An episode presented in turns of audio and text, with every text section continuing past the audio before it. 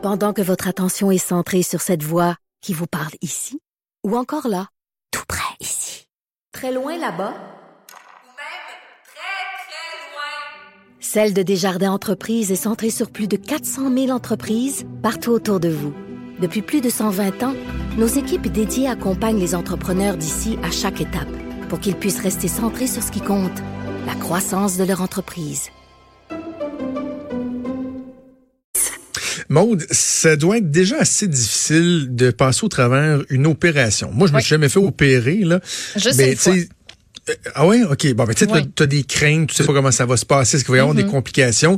Imagine ça en plus, faut que tu t'en fasses à savoir, est-ce que on va pas oublier quelque chose dedans moi? Ouais. Des petits linges, des cotons, des instruments. On se dit, ouais, ça doit arriver juste dans les films, dans les séries télé. Non, non, non, non. Il y a une étude qui démontre qu'au cours des deux dernières années seulement, au Canada, au Canada, il y a un total de cinq cent cinquante-trois objets qui ont été oubliés dans le corps de patients canadiens qui subissaient une intervention chirurgicale. Ouais. C'est Radio-Canada qui a sorti ça ce matin sur leur site Internet. J'ai trouvé ça absolument ahurissant. Je voulais en parler avec donc euh, ceux qui sont derrière cette étude-là. C'est l'Institut canadien d'information sur la santé, l'I C I S. On va s'entretenir tout de suite avec la porte-parole, Christina Lawand. Bonjour, Madame Lawand. Bonjour.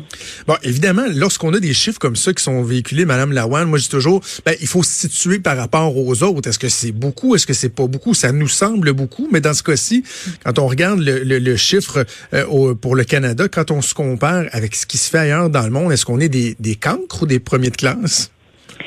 Mais c'est une bonne question et justement, euh, les données que nous diffusons aujourd'hui permettent de, compa- de, de comparer les, la performance des systèmes canadiens à ceux des trente pays de l'O C D E. Et euh, justement, on voit qu'il y a des domaines où le Canada, ça va un peu mieux. Par exemple, dans certaines mesures, la, la qualité des soins. Mais dans d'autres, entre autres, pour la sécurité des patients, on tire vraiment de l'arrière. Euh, donc, on a cinq mesures euh, internationales, euh, cinq indicateurs et quatre de ces cinq indicateurs, le Canada a une performance considérablement en dessous de la moyenne internationale. Quels sont-ils? Bon, moi, j'ai, j'ai fait référence là aux, aux instruments laissés à l'intérieur mmh. des corps suite à une intervention chirurgicale, mais les quatre autres domaines, c'est quoi?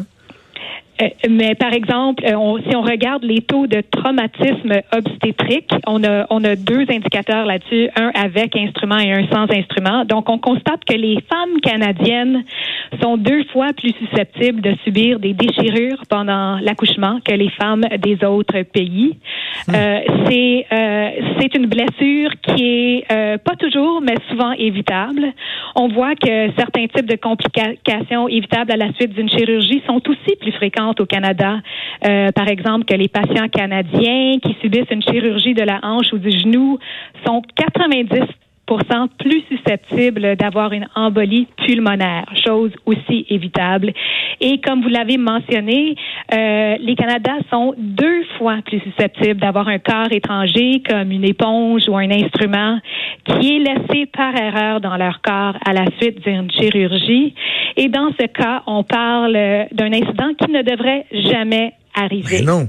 Et, et ce qui est, ce qui est particulièrement préoccupant, Madame Lawand, c'est que non seulement, bon, vous le dites, le taux euh, est deux fois supérieur à ce qui se fait ailleurs, mais c'est que la, la situation s'empire. On parle d'une hausse de quatorze pour cent sur cinq ans. C'est bien ce que j'ai vu?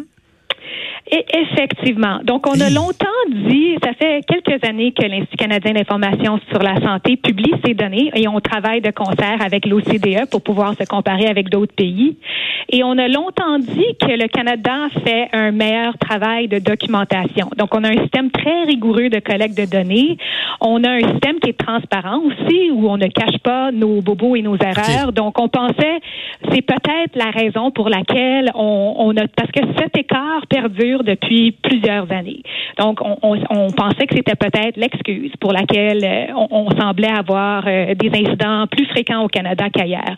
Par contre, lorsqu'on se compare à nous-mêmes, on voit que la situation ne s'améliore pas et augmente. Et de plus que ces, ces objets euh, étrangers laissés dans le corps après une chirurgie ne devraient jamais arriver, eh bien là, on a un peu moins d'excuses. Donc, euh, il, c'est, on, on pensait que c'était important de mettre ces, euh, ces données à la lumière du jour euh, afin euh, de, de, de, de faire le, le, le suivi. Ben, OK, donc vous, vous avez répondu en partie à, à une question que je voulais vous poser. Donc, euh, on est en mesure d'exclure, en tout cas en partie, le, la possibilité que ce soit juste dans la, la récolte des données, que nous soyons plus euh, plus transparents, plus précis au Canada pour euh, expliquer une, une certaine disparité. C'est pas juste parce que dans d'autres pays, ben ils gardent peut-être ça, ils balaient ça sous le tapis.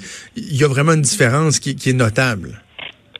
Mais en fait, le, le bémol qu'on doit mettre, et, et c'est, c'est, c'est quand même très important de féliciter pour notre transparence parce que pour euh, certains de ces indicateurs, en particulier pour les corps étrangers, on voit que les pays avec lesquels on, on se compare d'habitude, comme par exemple les États-Unis, la France, l'Angleterre, l'Australie, eh bien, eux ne font même pas de collecte de données. Pour, sont, ils ne sont pas capables en mesure de, de déclarer qu'est-ce qui se passe dans leur pays pour cet indicateur. Mais néanmoins, euh, tu sais, je le dis et je le répète, ce sont des événements qui ne devraient jamais arriver. Ben non, et ça. Idéalement, on devrait avoir une tendance à la baisse, surtout. Si pourquoi on a ça arrive, Mme de... Lawand? Parce que, tu sais, on a un système de, de euh, qui est très euh, qui est très bien développé. Je veux dire, on n'est pas un pays du, du tiers-monde. Puis, lorsque un médecin se présente en salle d'opération, tout est tout est calculé. Il y a des décomptes qui sont faits. Comment se fait-il que ça arrive si souvent? Eh bien, effectivement, on sait qu'il y a du travail euh, exceptionnel qui se fait à travers le pays pour euh, rendre les soins plus sécuritaires. Et je le sais moi-même, quand je, j'ai subi une petite chirurgie il y a une couple d'années, euh, on m'a posé toutes sortes de questions pour être sûr que j'étais la bonne personne, qu'on m'opérait au bon endroit et pour vraiment être sûr qu'il n'y avait vraiment pas d'erreur. Donc, je sais euh, qu'il y a beaucoup de processus en place dans plusieurs établissements, euh, mais souvent, ce qu'on voit dans nos données, euh, quand on les distille, c'est qu'il peut y avoir beaucoup de variations à l'intérieur d'une même province et même à l'intérieur d'une, d'une région, euh, d'un, état, d'un hôpital à l'autre, par exemple. Euh, donc, euh, ça prendrait des analyses un peu plus poussées pour voir où est le problème, parce qu'il y a sans doute des hôpitaux qui font un excellent travail et d'autres où peut-être qu'ils ont des, des dépressions et que ça, ça va moins bien. OK. En tout cas, c'est euh, c'est rien pour nous euh, nous préoccuper. Peut-être on va essayer de finir sur une, sur une note positive. Il y a il y a des endroits où on se démarque, où en tout cas on voit des des, des belles améliorations.